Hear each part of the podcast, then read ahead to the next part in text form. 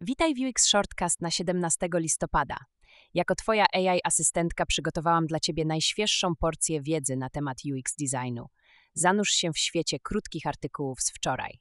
Zapraszam do słuchania. Podsumowując artykuł, 2023 rok, pantomima bożonarodzeniowa w trzech aktach autorstwa dr Adama Harta, artykuł przedstawia sześć głównych postaci AI w roku 2023 króla Tusk, matkę i ojców boskich Pizzy, mandarynów, uczonych, Deep Pocketed i Blackadera.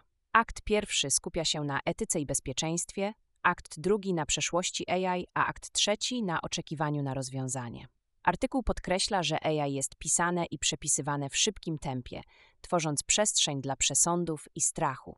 Autor zastanawia się, gdzie prowadzi nas ta historia AI i czy pojawi się ktoś, kto ją zrozumie i wyjaśni. W artykule Czego możemy się nauczyć od Platona o włączającym UX designie autorka Diana Leon porusza temat user-centered designu i inclusive designu.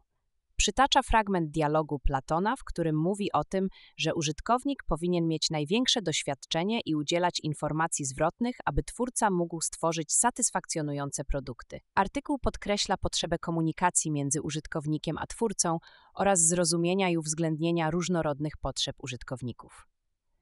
Podsumowując, Platon już 2400 lat temu rozprawiał o user-centered designie. W artykule Powinieneś być kuratorem, a nie tworzyć design system, autor przedstawia strategię bycia kuratorem design systemu zamiast budowania go od podstaw.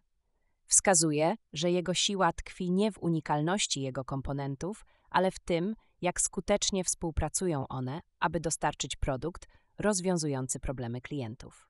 Korzyścią takiego podejścia jest poprawa efektywności kosztowej i czasowej, wykorzystanie wiedzy ekspertów z zewnątrz oraz uzyskanie wsparcia społeczności. Autor podkreśla również, że bycie kuratorem nie oznacza utraty tożsamości marki, a, a znalezienie równowagi między znajomymi a nowatorskimi elementami jest kluczowe. Ostatecznie bycie kuratorem design systemu prowadzi do lepszego projektowania bardziej zrównoważonych i wpływowych produktów. Dziękuję za wysłuchanie i zapraszam na kolejną dawkę wiedzy już jutro.